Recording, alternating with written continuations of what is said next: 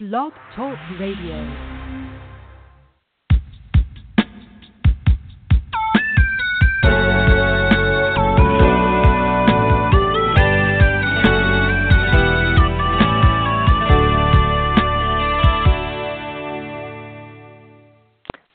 Good morning, afternoon, or evening, and welcome to Hope for Today. My name is Naja E. Brown, your host, and we thank you for your support and participation. Hope for Today is an outreach program of Yield to the King Ministry, and our hope and prayer for our listening audience all over the world is that you hear something that is encouraging, life altering, or prompting you to study the Word of God. We welcome your comments anytime, and you can reach us through our website at www.yieldtothekingministry.org. Well, welcome to today's episode, which is entitled Real Freedom Under What Rule Are You? For those of you who are regular listeners, you know I always like to go to the promotional material because it lays a good foundation and it sets the stage for what I am going to talk about today. So, the title of the episode is Real Freedom Under What Rule Are You? It's a question. And then our short pitch is True Independence is being free from the rule and penalty of sin. Jesus Christ set us free. In America, we celebrate Independence Day on the 4th of July. It is a federal holiday in the United States, meaning federal government agencies observe this holiday and are closed for the day.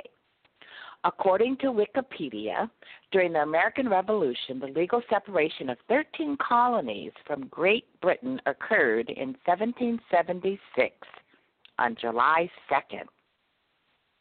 America declared independence from under Great Britain rule with the adoption of the Declaration of Independence on July 4, 1776.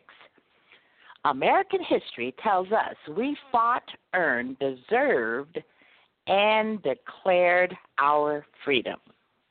So there we have it, a little bit of American history and during that American Revolution, the legal separation of those 13 colonies from Great Britain in 1776 actually occurred on July 2nd. The Second Continental Congress voted to approve a resolution of independence that declared the United States independent from Great Britain rule. And then, after voting for independence, Congress turned its attention to the Declaration of Independence, a statement that explained the decision. It had been prepared by a committee of five, with Thomas Jefferson being its principal author. And Congress debated and revised the wording of the Declaration, and finally it was approved on July 4th, two days later. So, a day earlier than July 4th, John Adams had written to his wife Abigail, and this is what he wrote to her. The second day of July, 1776, will be the most memorable epoch in the history of America.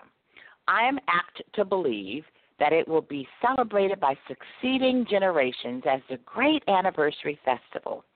It ought to be commemorated on the day of deliverance by solemn acts of devotion to God Almighty.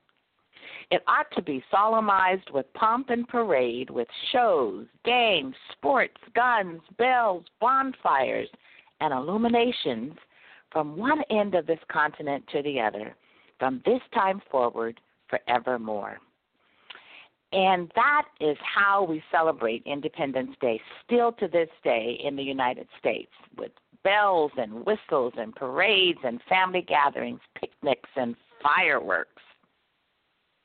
One of the most famous statements in the Declaration of Independence is as follows We hold these truths to be self evident that all men are created equal, that they are endowed by their Creator with certain inalienable rights, that among these are life, liberty, and the pursuit of happiness.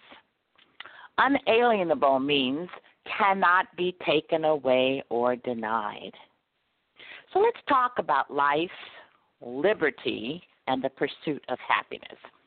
So, if someone were to ask you, how would you define life, and what does life mean, and and how how would you share life, the meaning of life, with someone else? Well, you probably have your own definition and your own explanation, but I'm going to offer one for today, and that would be that life is the period between birth and death, or the state of being alive. And here in America, and I'm sure in other countries also, we have a custom that after someone dies and is laid to rest in their crypt, mausoleum, or burial place, we display on their grave marker or their tombstone the birth year and the year of their death, and in between, it's indicated by a dash. Basically, that means that they lived from this date to this date. There's a poem that I want to read to you today that's entitled The Dash, and it's by Linda Ellis, and probably many of you have heard it, but I thought it was very appropriate for what we're talking about today life, liberty, and the pursuit of happiness. The Dash by Linda Ellis. I read of a man who stood to speak at a funeral of a friend. He referred to the dates on the tombstone from the beginning to the end. He noticed that first came the date of birth and spoke of the following dates with tears, but said what mattered most of all was the dash between those years. For that dash represents all the time they spent alive on earth, and now only those who love them know what that little line is worth. For it matters not how much we own, the cars, the house, the cash. What matters is how we live and loved and how we spend our dash. So think about this long and hard. Are there things you'd like to change? For you never know how much time is left that still can be rearranged to be less quick to anger and show appreciation more and love the people in our lives like we have never loved before. If we treat each other with respect and more often wear a smile, remembering that this special dash might only last a little while. So when your eulogy is being read with your life actions to rehash, would you be proud of the things they say about how you lived your dash? Now, that's a question for all of us to answer. So ask yourselves these questions For whom am I living? Am I living for Jesus Christ or am I living for the enemy? Is my life meaningful and purposeful? And what will people say about how I, you and I, lived our dashes? Let's talk about liberty versus freedom. Liberty versus freedom. So we should distinguish between the two terms, freedom and liberty. Generally speaking, freedom usually means to be free from something, whereas liberty usually means to be free to do something. Although both are interchangeably used, and both can refer to the quality or state of being free. So, freedom generally means being free from something, whereas liberty means to be free to do something. So, if we ask ourselves, from what are we free? As believers in Christ, we can assuredly answer that we are free from the penalty of death. And in Jesus Christ, we have the liberty to choose to live for Him and make our dash meaningful. In Ephesians chapter 6 verse 23 it says, "The wages of sin is death, but the gift of God is eternal life in Christ Jesus our Lord." And then in John, the book of John chapter 8 verse 32 it says, "Then you will know the truth, and the truth will set you free. About happiness. Well, happiness comes when you feel satisfied and fulfilled. That's how most people would define happiness or give meaning to happiness. Happiness is and can be a feeling of contentment that life is just as it should be. Now, if someone is in pursuit of perfect happiness or enlightenment, that generally comes when you have all your needs satisfied. So, how often are all our needs satisfied or fulfilled? The average person would say probably never. Yet, for the believer in Philippians chapter 4 verse 19 it says, "And my God will meet all your needs according to the riches of his glory in Christ Jesus." You see, if Jesus Christ has not come into your life as Savior and Lord and filled a void or an emptiness, then I guarantee people are going to still have a yearning that cannot be fulfilled. In pursuit of happiness, people will seek to fill that void with things money, relationships, sex, work, you name it. You plug in and fill in the blanks. You see, the danger in relying on your circumstances for happiness or fulfillment from the world is a disaster waiting to happen. How many times have we as believers woke up and felt unhappy because something in our life is going wrong? God gives us joy, an unspeakable joy that is lasting.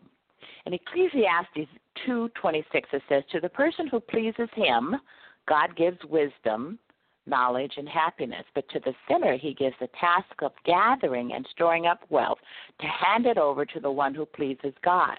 This too is meaningless, a chasing after the wind.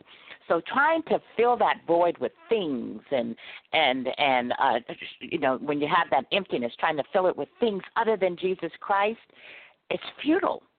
It's like chasing after the wind. The real question is who grants mankind life, liberty, and or freedom and happiness? Is it man? Is it government? Or is it God Himself? In the book of John, chapter 1, verses 1 through 5, it says, In the beginning was the Word, and the Word was with God, and the Word was God. He was with God in the beginning. Through him all things were made. Without him nothing was made that has been made. Verse 4 says, In him was life, and that life was the light of all mankind. The light shines in the darkness, and the darkness has not overcome it. So, in conclusion, are you in pursuit of life, liberty, and happiness? And from where will these come? John 14 and 6 says, Jesus answered, I am the way and the truth and the life. No one comes to the Father except through me. In Christ we have we are free from the penalty of sin, which is death. As a result of being in relationship with Christ Jesus, we have the liberty to choose a full life, a life full of joy and happiness. And our dash, the mark between our birth and death, should be glorifying, should be glorifying to God. So, again, are you in pursuit of life, liberty, and happiness? And I'm going to ask this question again. I'm going to mention that real freedom comes from Jesus Christ. And real freedom cannot be given to you by the world. And so I ask that question under what rule are you? Under what rule are you? So, with that, I want to say, God bless you and keep you and make his face shine upon you and give you peace. And we will talk again in a couple of weeks.